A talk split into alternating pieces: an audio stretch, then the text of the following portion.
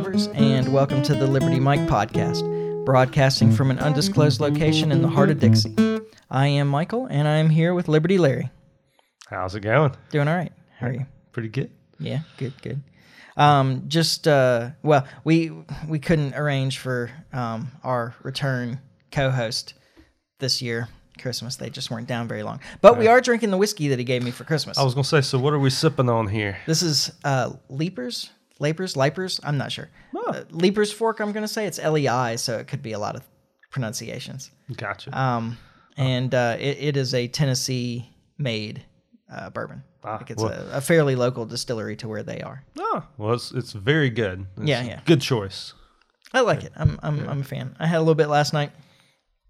Um, and uh, and I, I thought that we you know would be appropriate. Yeah. So, but I GI Greg will make a return at some point. I'm sure. We just hadn't been able to work it out. Oh yeah, it'll happen. Yeah. Um, I may just you know pack up recording stuff and go there. Just bring it to him. yeah. Um, sometime. That'd be a fun road trip. Yeah, it would. I think so. Uh, we got to pick the appropriate time of year to go to Tennessee. Man, isn't all year good in Tennessee? I thought that was like the sure. shtick of Tennessee. Like their weather's always beautiful. I don't think that that's true. I, I may not be. I, I may just be like pulling that up, but I thought that was the case. no, that's California's thing. Is that California's? Well, it's Southern California's thing. thing? Okay. I don't know. Um, I think it's Tennessee's thing too. maybe, maybe. Uh, uh, well, there are Maybe- certainly better times than others. People go there intentionally in the fall. yeah. Like Okay. people love falls in Tennessee. Yeah. Okay. maybe that's that's And there's a lot of parts of Tennessee. Like I'm sure there's parts that have better weather than others. yeah. And uh, Depending. and I'm sure that you can use the excuse of the weather sucks where I am, so I'm going to go to Tennessee also. So you know, summer here might be a good time to go. Well, just about anywhere. Yeah. Oh, agreed with that. Yeah. So Especially if there's a hurricane in the Gulf. they're not usually in the Gulf in the summer. Well, I guess July it can start, right? yeah. Ah, dude. Some years they start earlier than that. Yeah. I mean, not not every year. I mean, officially, hurricane season happen. starts June first. Yeah. Yeah. But but usually it takes a You don't really while. usually see them till the fall. Yeah. Generally, but depends on the season. Of course, fall here isn't isn't very fall like. no, no, not at all. and in fact, today on the penultimate penultimate day of 2021, Yeah. second to last day of December, Yeah. it's 78 degrees outside today. I know, man. like, where's the polar vortex when you need it, man? Right. We need some uh, cooler weather. Yeah. Oh, we had a little bit, you know, month ago, and then it went away. Yeah. We'll get we'll get a cold January, February, I'm sure. Oh, I hope so. Got to kill those mosquitoes, man. Yeah, like no that's kidding. my thing. Is like we need some good hard freezes so the mosquitoes die. Yeah. You're right. I didn't even think about that. Yeah, that's, important. that- that is very important, man. A hot summer or a hot winter is not good for uh, the summertime with mosquitoes. Yeah, then they're really competitive, and it's no good when the mosquitoes Oh, are man. really competitive. absolutely. Um, well, uh, after that little meandering, um, let's uh, let's talk about the Kim Potter case. Okay. Yeah. Uh, so, for those that don't know, um, Kim, Kim Potter is the uh, police officer who thought she was drawing her taser and instead drew her pistol and um, and killed the guy. Yeah. Daunte, right? Is that right? Th- that think so. I'm not. I'm not super sure. Yeah, I'm pretty sure that that's the, the name of the of the victim here. So, um, uh, you know, we had some things to say about that at the time. Uh, mostly that that's a huge mistake and a severe training issue, and that they need to spend more time training, and that you know there should be some consequences for this. Even though uh, we believe that it was in fact an accident, um, but it's a pretty serious accident. Yeah. I mean, sometimes accidents have to have consequences behind them. Yeah. I mean, that's just reality. Yeah, well, and it will in this case. Um, so she was uh, convicted on uh, two counts of manslaughter. Um, she will only serve uh, a sentence for one of them, whichever the bigger one that sticks, because of course there will still be appeals and so forth. Yeah. Um, now, I I thought that this was a correct verdict, um, but I, I've come to understand a little bit more about the case, and I realized that um, I don't know. Like what they were trying her for isn't really what I thought was going on. And what I thought was going on isn't even what I think should be going on. Um, Yeah. And uh, so I don't know. This whole thing is is kind of strange. So the question um, to the jury apparently was really about whether it was criminal negligence for her to have um, pulled her sidearm instead of the taser. Yeah. And um and I'm not sure okay. I, I'm not sure that that's I don't think that that's the right question. Yeah. um first off. And uh what I think is the right question, which also isn't the question really that they were asking, um, is uh, was this self defense? yeah. Because uh, frankly, I think that this should be tried just like if you or I had done this. yeah. Right now, I understand her job is different, and so that that creates uh, a different um, setting, I suppose, or context in which to determine these things. Yeah. But um, but that wasn't really the question either. So the question became whether use of force was justified in the situation, which is um, part of what I, I expected to be uh, questioned there. And then, if that's the case, actually, uh, some attorneys that I was listening to talked about it said essentially that if they determined that use of force was justified or use of deadly force was justified in that situation, that's kind of the end of it. Oh, really? Yeah. Yeah. Whether she screwed up or not, whether she meant to tase him or shoot him, if if lethal force is justified, Yeah. then that that's it. All right. Um, and uh, I understand that question, yeah. um, but I think I, I think that um, again, I think that they're like people are criminally charged with accidents. yeah. Um, and this was an accident that re- resulted in the death of somebody. And I understand that the circumstances surrounding it make it a more nuanced question about what should be done um, in this case. But I still think that there should be consequences to her for making this mistake because Oh. a life was taken away and it didn't have to be. Exactly. Now it might have ended up that way anyway because the guy was resisting, and you know, uh, and certainly in the case they made a strong case that he was putting other people in danger, and so um, there is justification in defending someone else's life as well. Yeah. So there's you know there's a lot of questions to ponder in this, but um, I, I think that some of the reactions to it are more what I'm interested in talking about. I guess at this point Yeah. because I'm I'm not an attorney, so I I can't Yeah. det- The legal questions. merits, yeah. Yeah. Um, and so like I heard uh, that some police officers were, well, probably a lot of police officers were very upset about the verdict, but um, that they were upset. Uh, I heard police officers saying that they were upset because in these kind of situations that you know they have a dangerous job and they have to make split second decisions, which is true. Yeah. Um, I come from a law enforcement family. I mean, I have uh, some relation to this. I, I haven't been a law enforcement person myself, so I, I don't have direct knowledge or understanding of it. But um, I did have a father that went off to to be a law enforcement yeah. And you wanted him to come home every day. yeah, exactly. Um, so in that question, uh, you know, whether you fire or not um, is a difficult decision. Has to be made very quickly, and I certainly uh, understand the position of um, I'd rather be the one shooting than the one shot. Yeah. Yeah. uh, So, you know, these are difficult questions to answer. But um, what some officers were saying was that if they ended up in this situation themselves, that they wanted to feel confident that they would be protected by the apparatus around them. yeah. Yeah. I don't like that thinking. Yeah. No, I Um, agree. And because just because you enforce the law doesn't put you above it. Yeah. right? Um, I, I think any other any other person would be held accountable in some way for an accident that co- cost the life of somebody else, Yeah. Oh, absolutely. and so I think that she should too. Now I'm okay with a light sentence.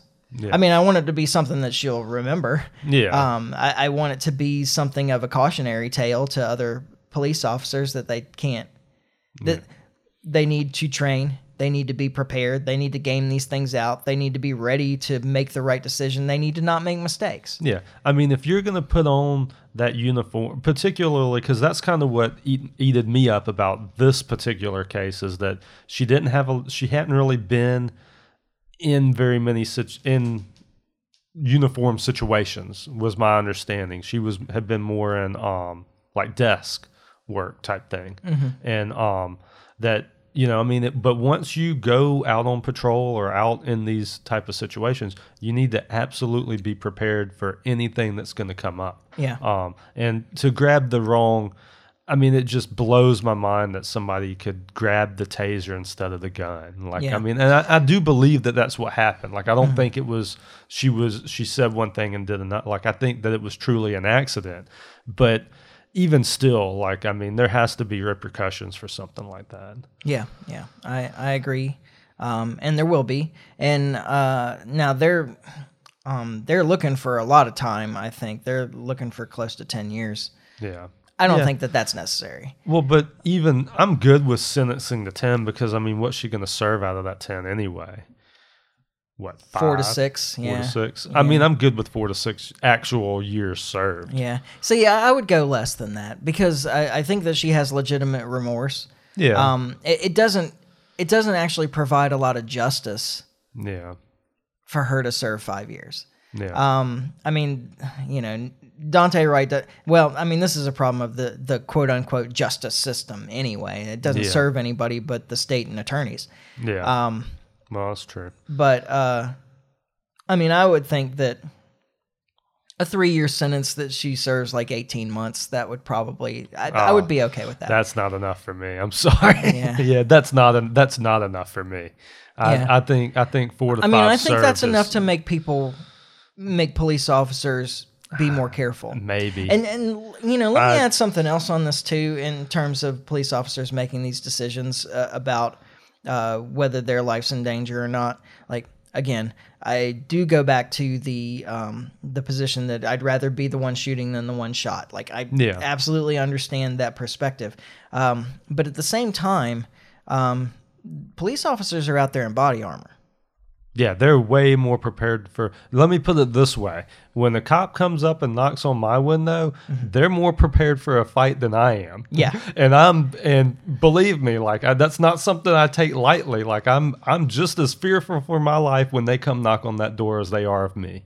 Yeah. Like I mean, that's just the reality. Like, Mm-hmm. and and maybe I'm overly afraid of police, but that's how I feel. Yeah, I I don't I can't say that you are. I don't know, maybe, but I I wouldn't I wouldn't make that accusation. Yeah, guess. yeah, Um, now, one of the things that I, I was thinking about is these officers were saying, you know, it makes me not want to be on the force, or I may not return to the force after this because I want to feel like I'm protected by the the legal apparatus. yeah, First off, my thought is that well, you already are.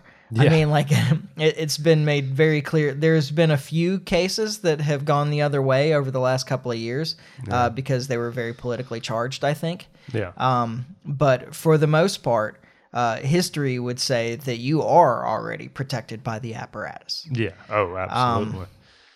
And uh, but the other thing is that Honestly, though, any uh, my feeling on that is if you feel like you need to be protected that much from the apparatus, like by then maybe you don't need to be out there. I kind of welcome you leaving the force. Well, and that's what I was going to add is that uh, you know maybe this will f- will um, weed some of the bad some seeds out. Well, that too. Um, but I was thinking maybe it would accelerate some of the things that we would like to see. Yeah. When you talk about defunding the police, like what when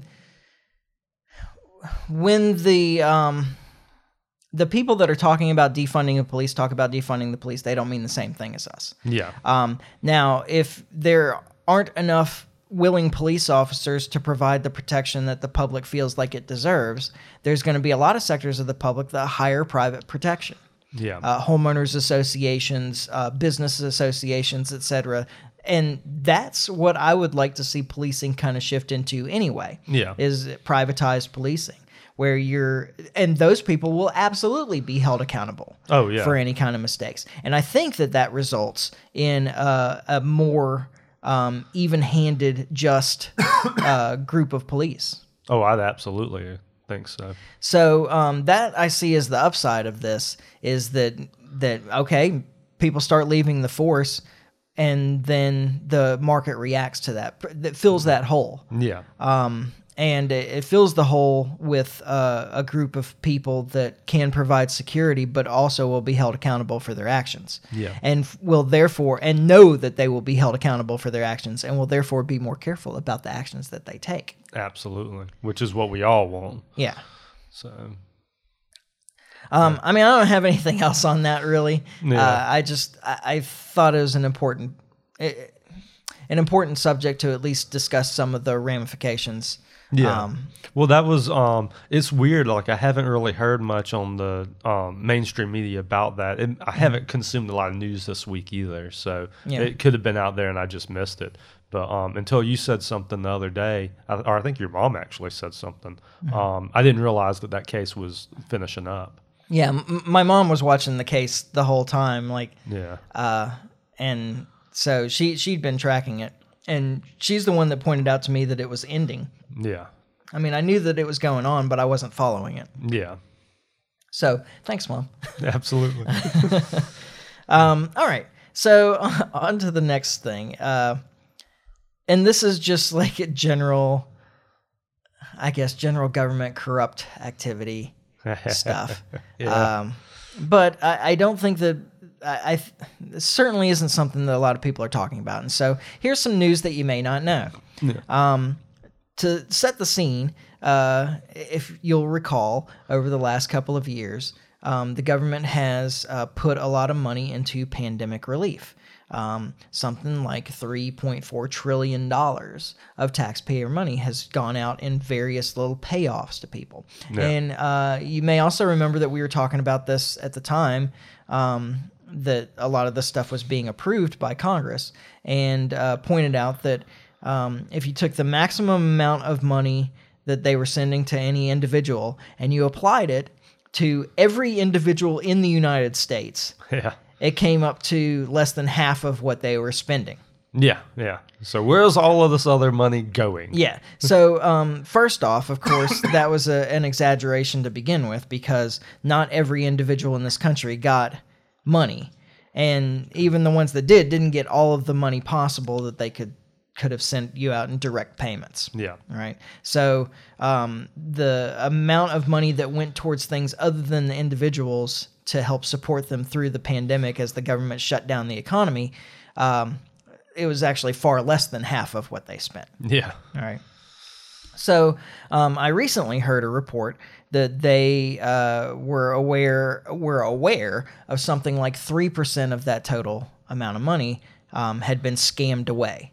Uh, now, three percent doesn't sound like a lot, except when you're talking about three point four trillion dollars. That means it was over a hundred billion dollars of taxpayer money Yeah. that went to the wrong place. That number shocked me when you told me that earlier. Like that's a like when you say three percent, like I knew it was going to be a lot because you're talking about such a big number anyway. But to um to put it in those type of terms, but you expect, I mean, honestly, when when you're talking about the government, you expect the government to to have that much just like through fraud. Yeah, Like, I general mean, waste and abuse. General yeah. yeah, like you've got to build at least three percent in. I mean, I would have probably put it closer to five percent because just because Mm-hmm. Yeah. government's not Well, it could be a lot more than this number. That's what they think, though. Yeah.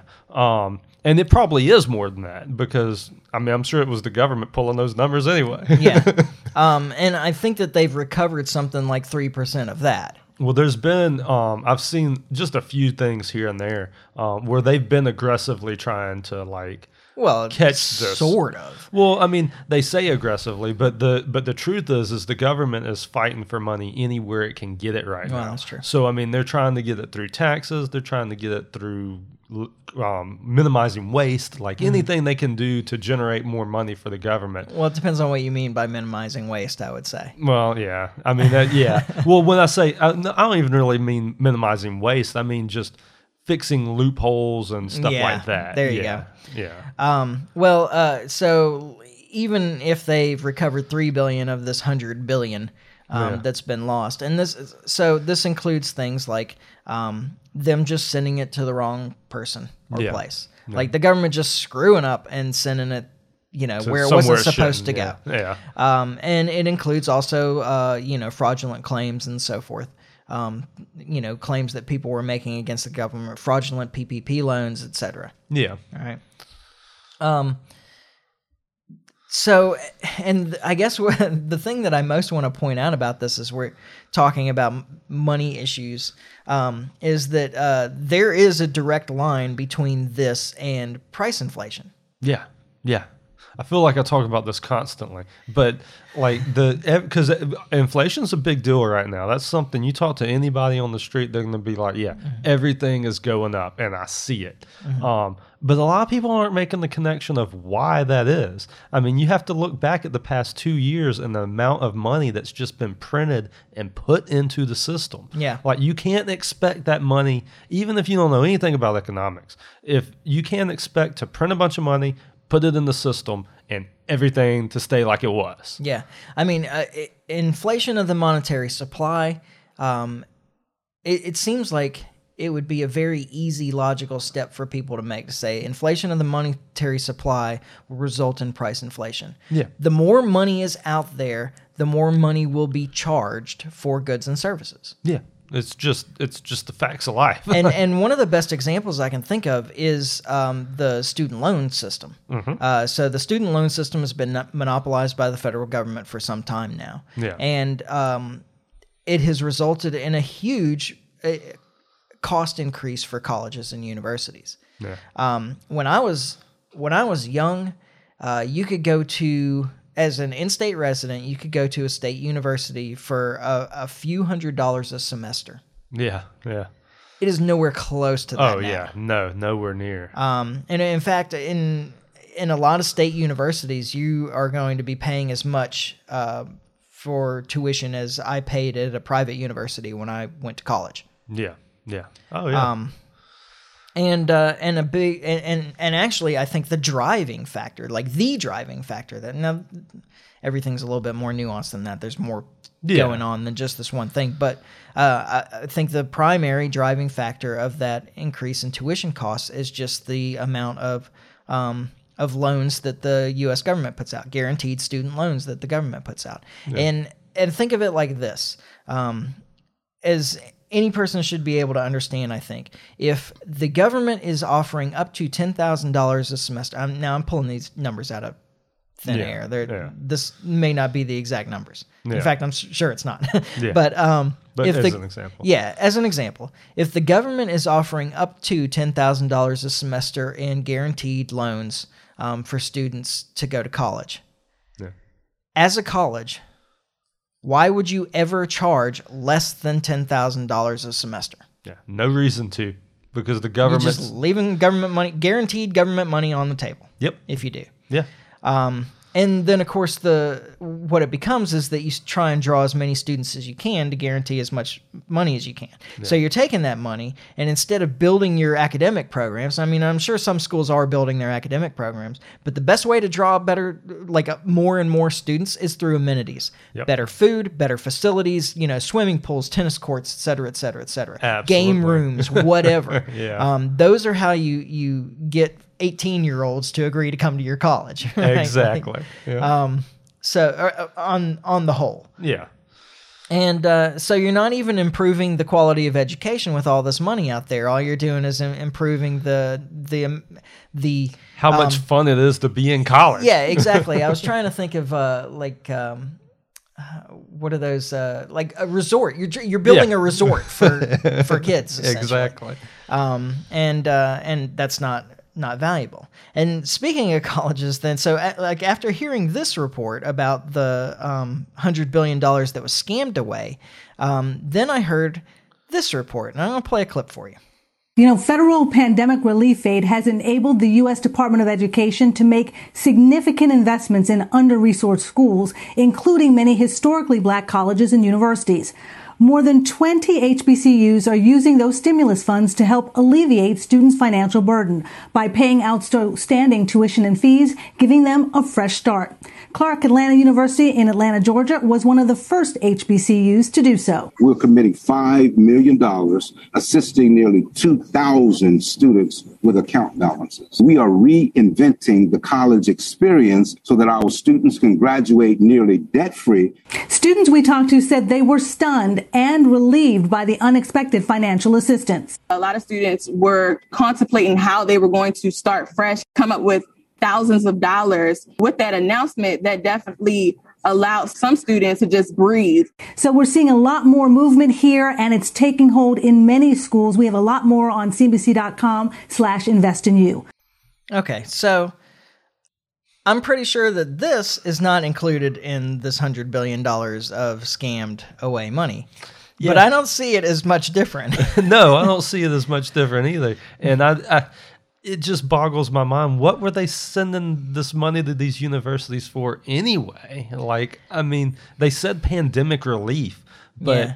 I mean, I I, I suspect that the the idea, if I'm giving them the benefit of the doubt, is something like, um, you know, to help fund their transition to doing more school online, online and things stuff. like that. Yeah. Um, you know, I, am not sure that the U.S. government had in mind that they would just uh, pay off student debts and buy students computers and you know things like that. I'm, yeah. I'm, I'm, I'm, not really sure, and I haven't been able to verify this, but I also heard um, a bit of a report, and I, I couldn't go back to it.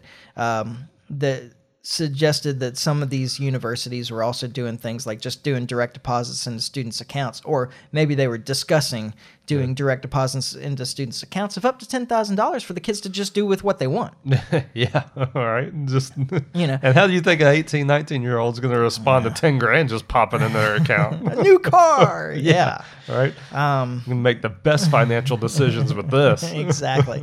So, uh, and and this just to you know keep hammering the point. This is taxpayer money. Yeah. This is what they're doing with your money. Yeah. Um, they're shutting down your businesses they're taking your money away and they're giving it to these universities that are then just giving it away to these kids. And it may even be a circular thing where um, they're using taxpayer money to pay off debts that are made with taxpayer money. Right oh man yeah, no, absolutely. Pretty soon there will be no economy except for the government. The government will just be paying off itself. yeah. And yeah, none of us will have anything to do with any of it except that they will draw that money away from us somehow. Yeah, yeah. I it, it's an, it, like nothing I've ever seen, man. Yeah, um but just remember like when we talk about taxpayer money like that's that's money they're using to inflate and devalue like because mm-hmm. I mean it's not like they have this money. It's not like that we're it's not like the federal government is operating off of a surplus and so right. they're giving us that money back. Like that's not what's happening here. Um, I might would feel differently about it if it was, probably not a lot differently, but at least differently. But this money is being printed.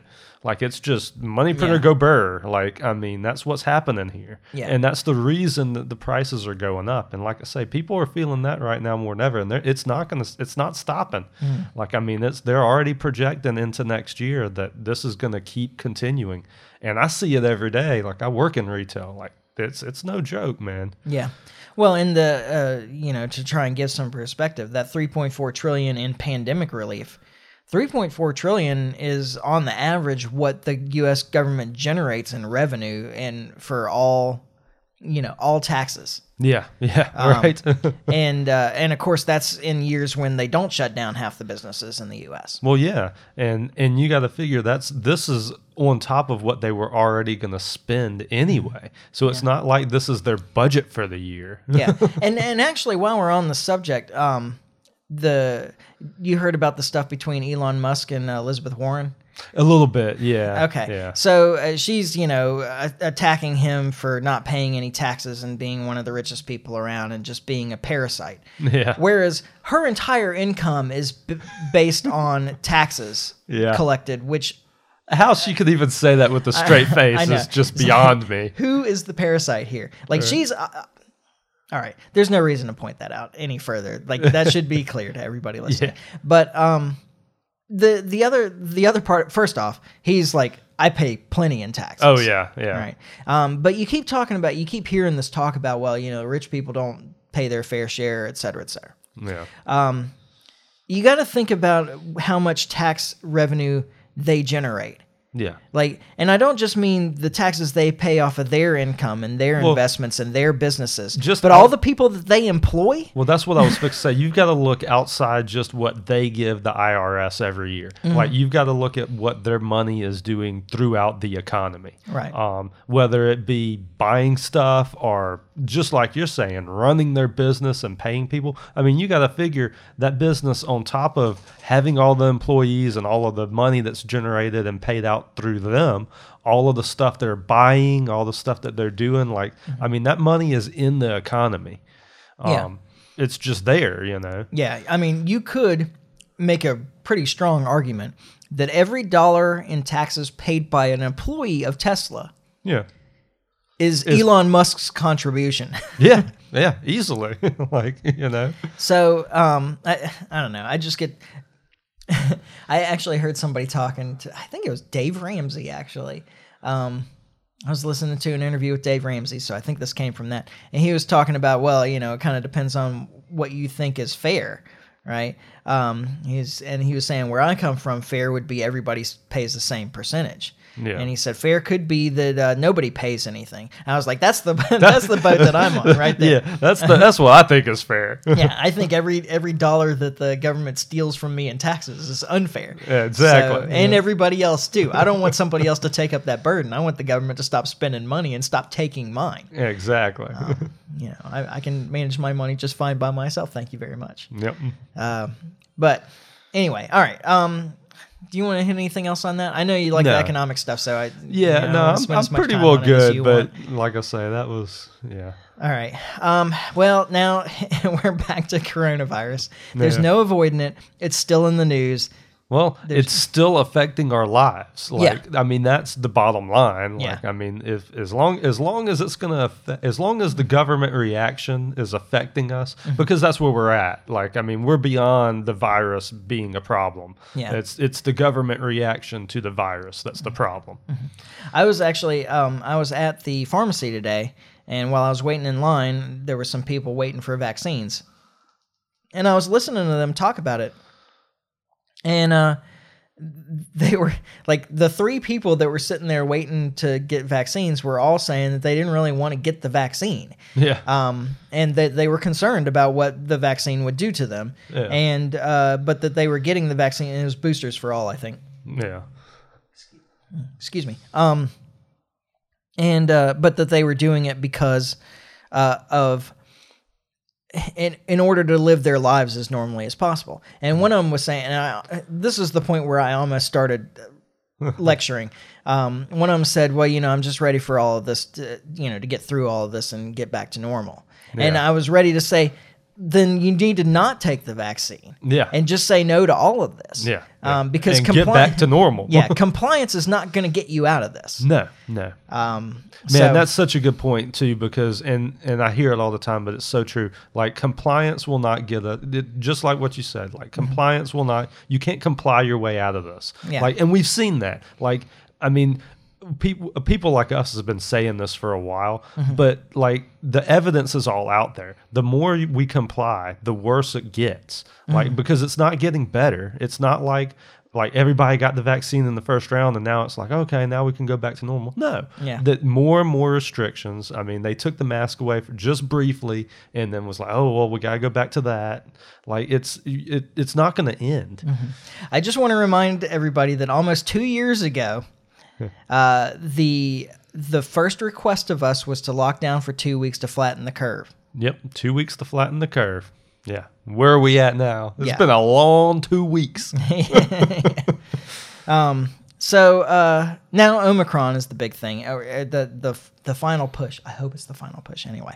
it has Um, to be the it, every every indicator is that this omicron is is the weakest variant that it could be Well, somehow we are supposed to be very, very afraid. What in the world was that? I don't know. I heard something.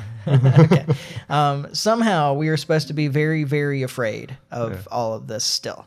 Um, and uh, so to hopefully help alleviate some of that, Yeah. I've got a clip from the BBC of an interview with the health minister. Um, I can't remember her name now. Oh well.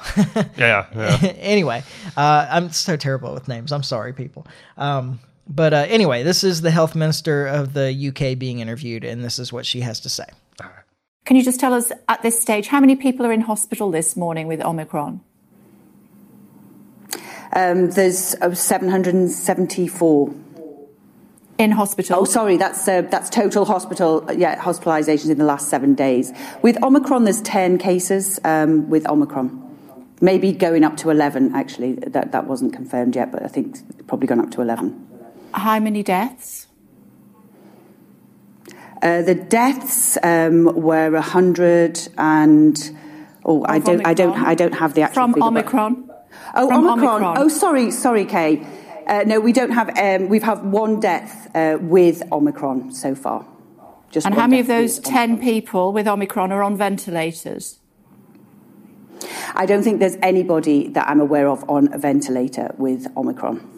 Okay. Uh, Professor Whitty saying people should be So, so what you're getting at is the severity of the.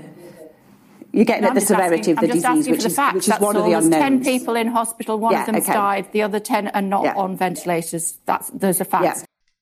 Gillian Keegan. That's her name. Ah. Keegan. nice. Um, but I think okay.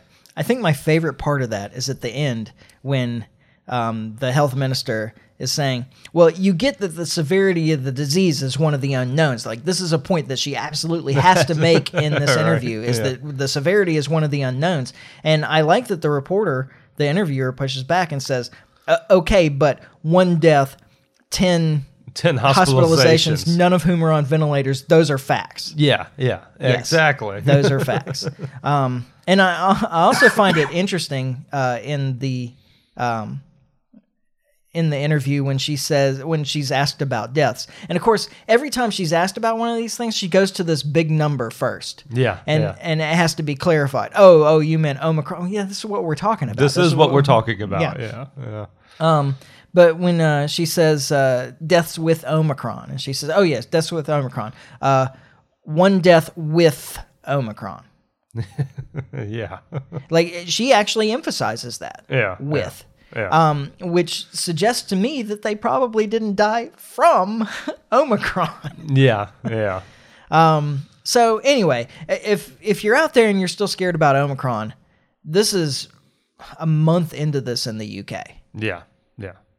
I mean, the to to say that we don't know what we're going to get into with Omicron is just laughable. I would think at this mm. point. I mm-hmm. mean, we. I mean, sure. Early on, the indicators were that this wasn't going to be so bad. That the Omicron was going to be weaker but mm-hmm. more contagious, um, and we didn't know all of that for sure. But I a month in, I'm we pretty well know now. Like, I mean, this is not as deadly as it. It's not as deadly as the the Delta or the previous variants. Like, the, for this variant to take over would be a blessing. Yeah. Um, and is a blessing because it is even here locally. Um, cases are on the rise. Um, I mean, it, my wife works in the medical field. Like it's true. Like cases are on the rise right now, but um, severity is down immensely right now, even here locally. So I mean, that's that's something to to be excited about. Yeah, and nobody's reporting this as good news for some reason. No, no. I mean, you I say for some reason, like I don't understand. Yeah, I mean, we know what what they're is, doing. I mean, we know what the game is. I mean, the game is to get people scared and, and people riled up as much as you can. Yeah. Um. Well, I, I I want to I want to tell a story. All right, Here. story time. Um. So I really wish that I had looked more into this before. Um. But uh, of course, the the Nuremberg trials were held after World War II. Um, and uh, one of the things that they talked about was uh, medical experimentation on captives, Yeah. or I don't know. I guess unwanted even persons. even yeah, even like- their their citizens and whatnot too, right? I mean, I, Yeah. yeah, um, because both uh, the Germans and the Japanese um, performed terrible medical experiments on uh, on on captives that they had. Um, and uh, just as a side note, uh, the U.S. hired a lot of those people at the end of the war into their own medical services or you know scientific.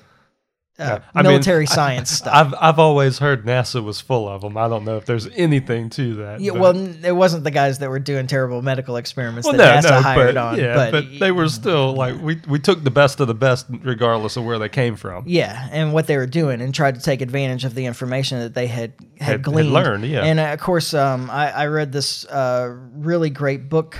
Um, uh, I can't remember the title now, but the subtitle was "America's Poisoner in Chief" about Sidney Gottlieb, um, who uh, was um, a big part of the CIA's medical experiments into LSD and various other chemicals, uh, the MK Ultra stuff, and uh, you know, lo- lots of terrible things that the U.S. did in terms of experimenting on people. Sometimes prisoners, definitely people without consent, without knowing what was going on. Yeah. Um, after World War II, after the Nuremberg trials, and after the development of the Nuremberg Code, Yeah. uh, which is what I kind of want to talk about now. Yeah. Um, so the the first point of the Nuremberg Code, while it applies to uh, in the context of the Nuremberg Code, it applies to prisoners of war and and other captives. yeah. Um, essentially, uh, it has been adopted as just like a basic medical ethics doctrine. Yeah, know? absolutely. And uh, so the very first point did you bring Corona man. over here again? Again. Man. Um, so the very first point on here is about voluntary consent. And I'm, I'm it's kind of long, so I'm not going to read the whole thing. Although I, I recommend people look it up because I say it's kind of long. It's kind of long for the podcast. It's not really that long. Yeah. Um, but uh, there are some important points to emphasize here, I think, um, just in the first, the very first statement, which is uh, the voluntary, voluntary consent of the human subject is absolutely essential.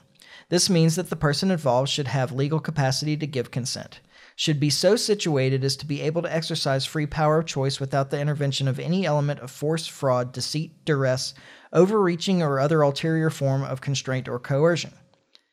Now, I will go on from here, but I want to play a clip.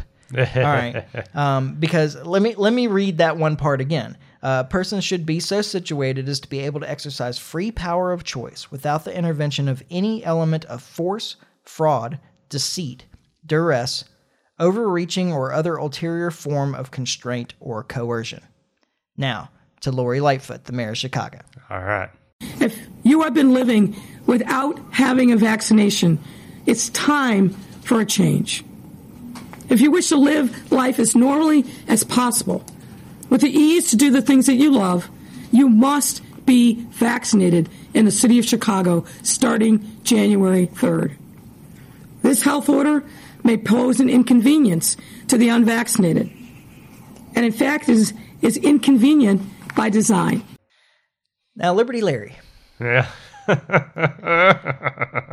Would you say that her making it a point that being inconvenient to your life is a primary purpose of these restrictions might be considered a form of constraint or coercion? Yeah, yeah. To say the least, I would say that.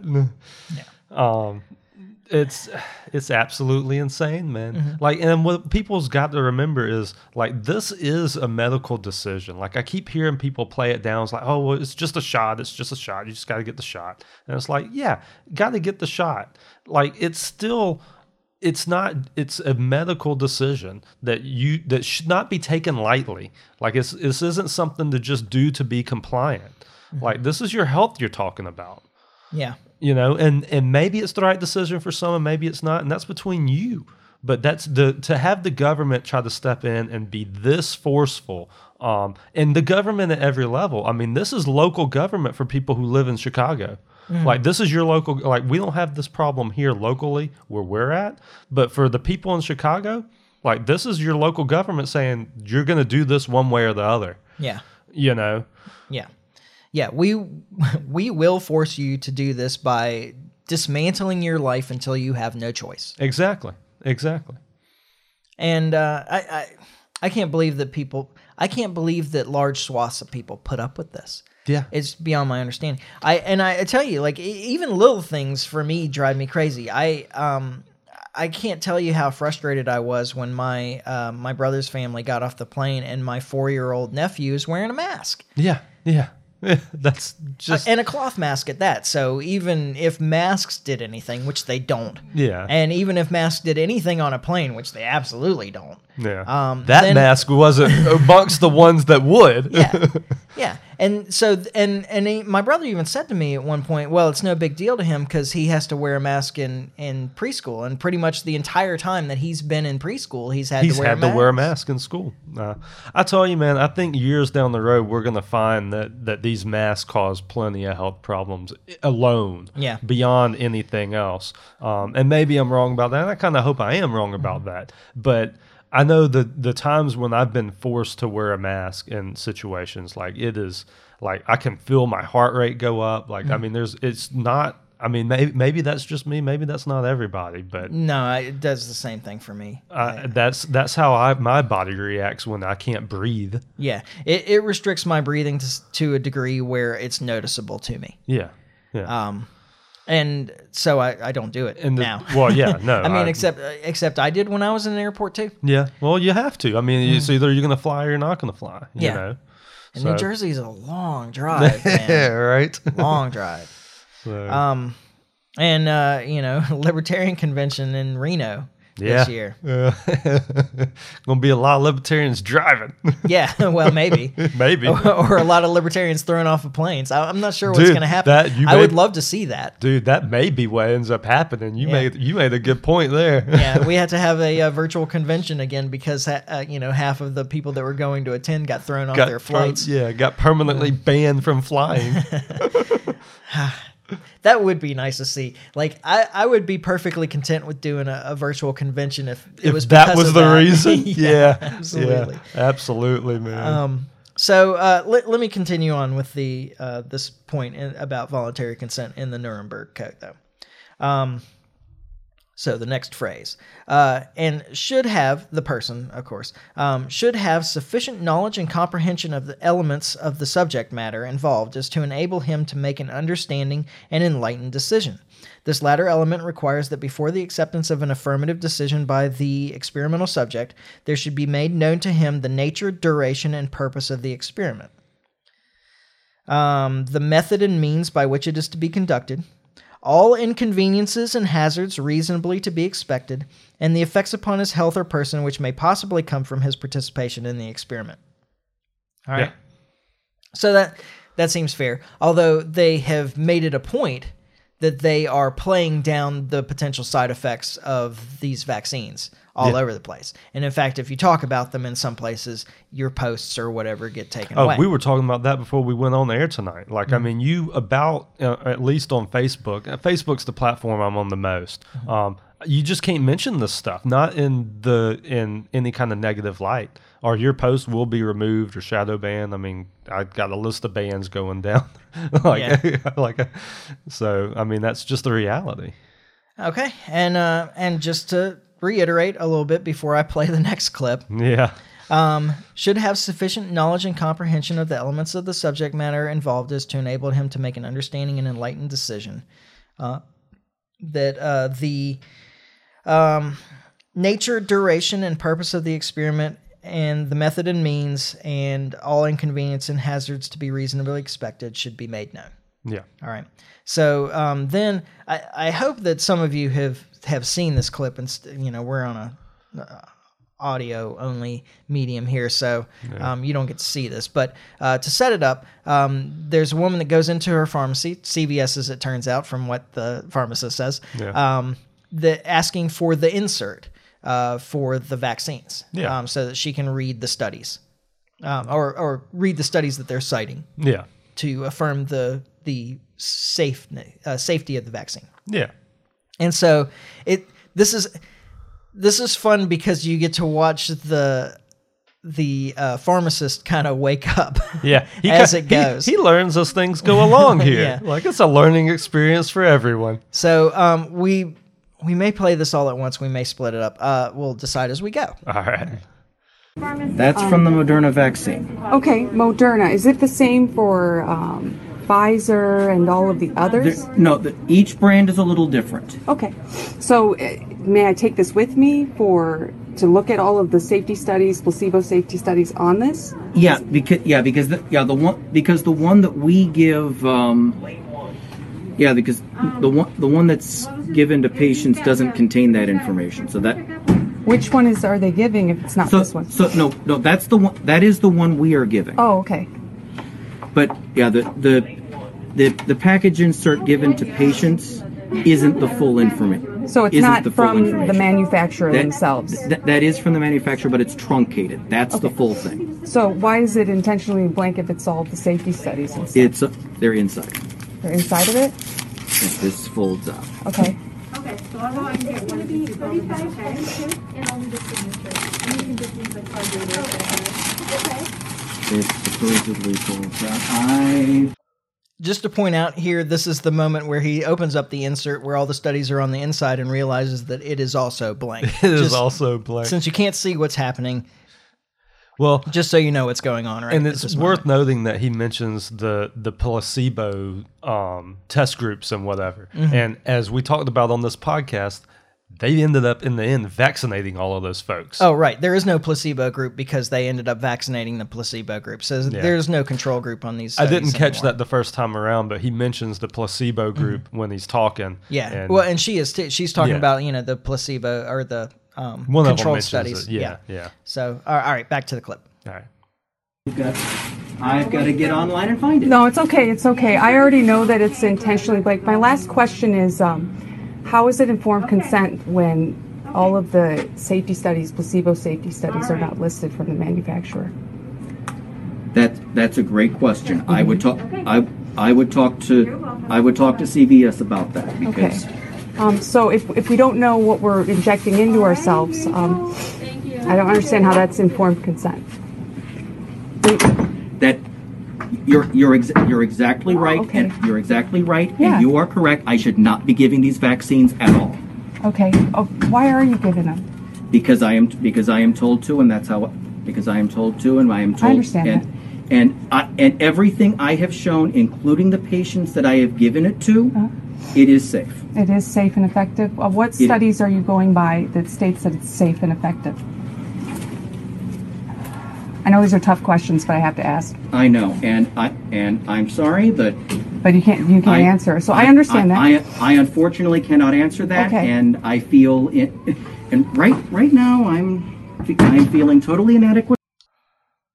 I was just following orders, he said. Yeah, As another parallel what- to Nuremberg. I was say I'm pretty sure there's some parallels there too. I've heard once or twice. yeah. Um, so another part that I like there is when he just says, "Yeah, I should not be giving these vaccines." yeah, yeah. Um, and uh, and she, yeah. Well, This because is- but it boils down to a bigger point. So, Mm-hmm. like the guy giving the vaccine, like he clearly is like, "Wow, I do not know enough about this to be doing it." Mhm. Um, but that's everybody. Like Yeah. that's it's not like this is the this one guy is like, "Oh wow, like I didn't apparently I didn't do enough research on this." Mm-hmm. Like everybody that's given them like it's not i mean i'm not saying everybody there's plenty of doctors and stuff that's looked into this fully i'm sure but not enough Yeah. like, I mean, I guarantee you, as far as at least pharmacies go, pharmacists go, like that's what you're going to get ninety percent of the time, probably. Yeah, you're probably right. And actually, when you mentioned it during when we cut the clip in two after that, as we were listening to the rest, I thought, I wonder if that's why they don't list the placebo studies, is because they don't really exist anymore. No, no, they don't. Um, now uh, they, they did com- quote unquote complete the study Yeah. um, before you know Well- before they started vaccinating people. You don't have any long. You can't do any long term complete, placebo. complete, not. I mean, completed as far as what they're going to do for this vaccine at this point. But Yeah. generally, these vaccines go ten years of studies. Yeah, or close to. close to it yeah i mean that's that's the norm so to say that that this is absolutely safe and effective i mean they nobody can say that with certainty at this point Yeah. Well, uh, let me also, um, and bringing Fauci in a little bit here, uh, let me also point out that completing a study um, isn't doesn't really mean much because sometimes they stop studies early because they already know that if they continue them, yeah um, that they'll get results that they don't want to publish. Yeah. And uh, Fauci's been part of at least two of these. Yeah. Um, one a, a long time again. I go back to the article "Sins of Omission." Yeah. Um, you know where they did the AZT studies, and they knew that long term. Uh, the AZT um, ended up killing more people than it saved. Yeah. And so what they did was they ran studies right up until the point where it starts to shift. Yeah, yeah. And they cut the studies off at I I, I want to say it was like four months or something like that. Yeah. Um, because they knew that if they continued studies beyond four months, they would start to see negative results. Yeah. And they didn't want to publish negative results, so they cut the studies off intentionally at the point at which it starts to become more of a problem than a savior. Yeah. Um, they did the same thing with remdesivir at the beginning of this pandemic Yeah. um, where they knew that uh, if that long-term use of remdesivir resulted in death because they'd been using it for Ebola, Yeah. and it was killing like half of the patients that used it. I think beyond five days or something like that died. Oh wow. Now Ebola is a dangerous. A, a dangerous disease, so you know Yeah. you can't necessarily separate. Um, but they were cutting studies short of remdesivir before they started recommending it for uh, for coronavirus yeah. and um, and they were cutting them short because they knew that long-term use of remdesivir results in death. And now, as they as time has played out here, Yeah. um, people who have been treated with remdesivir, something like a quarter of the patients that took it for more than five days died. Yeah. Yeah. Coronavirus doesn't kill that many people. Yeah, uh, I tell you, it, it really just feels like Fauci just has this this trick he likes to use, and this is how he does it. Yeah, that guy's full of that guy's full of it. Yeah. I mean, I, I how anybody trusts that man at this point is just beyond my understanding. Yeah. And um and actually, like while I'm thinking about it, I recommend that people go to the their Tom Woods episode 2032. I think it was most Yeah. recent episode, right as of the recording of this podcast. I think. Okay. Um, is an interview with uh, Robert F. Kennedy Jr. Okay, I- um, I about his book uh, on Fauci. Yeah. And um, man, he talks about some stuff that Fauci was involved in that just like hearing him tell tell the story made me cry. Yeah. Like the man is terrible. Yeah. Not RFK, Yeah. Fauci. Fauci. Yeah. yeah. Um, and you know, say what you want about RFK, like this book is highly cited. Yeah. I mean, it's like it's like Fool's Errand from Scott Horton. Like every Yeah. every page has uh, this guy this guy knows his stuff, and he's not afraid Yeah. to. to I mean, he backs up what he's claiming with with Yeah. research. Yeah. Um, and so, uh, you know, the, oh, I got off track there. I don't know. Um, anyway, uh, there, there's, there's a reason to doubt these people. There's a reason to doubt these vaccines. Um, Well, there's at least reason to to be cautious. Yeah. Uh, like I say, I mean, I'm I'm I'm not here to try to trash the vaccine or whatever. Like, make your own decisions. But I mean, I know what decisions I made. yeah. you I- the- there's, um, And that clip ex- illustrates like a really strong element of informed consent, which is supposed to be a part of this whole thing. Yeah. And, you know, just realize that your consent isn't that informed. yeah. Well, yeah. Exactly. Yeah. You know. Um, and I, I suppose we in there. I, do you, do you have anything more that you want to add? No. I feel like I had another point to make, but then I got talking about Fauci. I really despise that man. So um, Kind of went down a rabbit hole. yeah, I, I got lost and uh, and and couldn't find my way back to whatever the point was that I was going to make. Oh, actually, I do remember the point that I was going to make, and I, actually, I, I think this is the reason I thought of this at that point in time is because this is something that RFK was pointing out on the podcast, which I, I thought was interesting. Because we have made some kind of um, uh, you know glancing um, observations related to this, like some kind of tangential stuff, but hadn't put it in full perspective in the way that he did, which is that the US and the UK had the highest death rates in the world Yeah. from coronavirus at the beginning of this. And at the beginning of this, the US and the UK were refusing to use hydroxychloroquine, ivermectin, and they were pushing remdesivir. That's true. Whereas the lowest death rates in the world are in Africa. Yeah. um, which isn't really well known for its great medical system. No, it's not. Um, but in Africa, uh, they have high, uh, you know, this is the home of malaria and river blindness, which are things that are uh, hydroxychloroquine. Um, almost the whole country is on hydroxychloroquine. Yeah. Um, and then uh, the areas that have uh, high instances of river blindness, uh, a lot of people are on ivermectin. Yeah. So so they were just th- had these drugs in abundance and they're using them in abundance anyway. Mm-hmm. Yeah. So Um, and of course, we you know we did talk about how in India um, they were giving out the blister packs with the ivermectin in it. Yeah. Um, for almost for free, like two bucks a pack or whatever. That was a 14 day regimen that included five days of ivermectin if you thought that you'd been exposed to coronavirus. And they had really low case rates. Uh, at least reported case rates until they banned the use of these packs. yeah, right. And then their case rates shot up, and some regional governors brought the packs back, and their caseloads went down. yeah. Like, So if nothing else, this should be something that, like, why would you ignore? And we know the answer to this too. Yes, we do. But why would you ignore a drug that does seem to have, like, you know, correlation is not causation, but Yeah. that does seem to have some impact on the I mean, the if- results if of the, the, evidence is showing that this is is doing something to help. Mhm. Why would you not want to go down that path? If if if health was what you were pushing, and Yeah. if if stu- bettering people is what you're pushing, Mhm. the problem is is that's not what these pharmaceutical companies are in the business of. Yeah, they're not concerned with health; they're concerned with money. Exactly. And ivermectin and hydroxychloroquine are inexpensive. Exactly.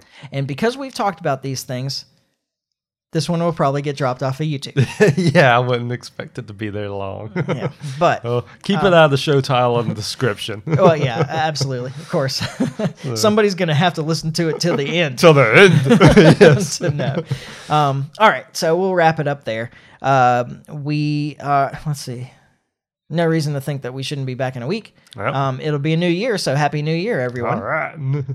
And uh, yeah, in the meantime, uh, follow us on Facebook, uh, subscribe on iTunes, Podbean, YouTube, um, like and share. Like and share, like and share. Yeah. Um, th- you just don't understand how much that helps to just put it in front of more people. Yep. Um, you know, we think we're doing good. Uh, we're doing good stuff here. And if you're listening, you probably do too. So wouldn't you want other people to know the things that you know? Absolutely. Or maybe you just like being the smartest guy at a party. I don't know. Um, anyway, uh, yeah, like and share, uh, tell your friends, and um, and we'll keep doing this. And so we'll be back in a week when we finally get this right. And in the meantime, try to stay free. Life short, live free. Ciao. Later.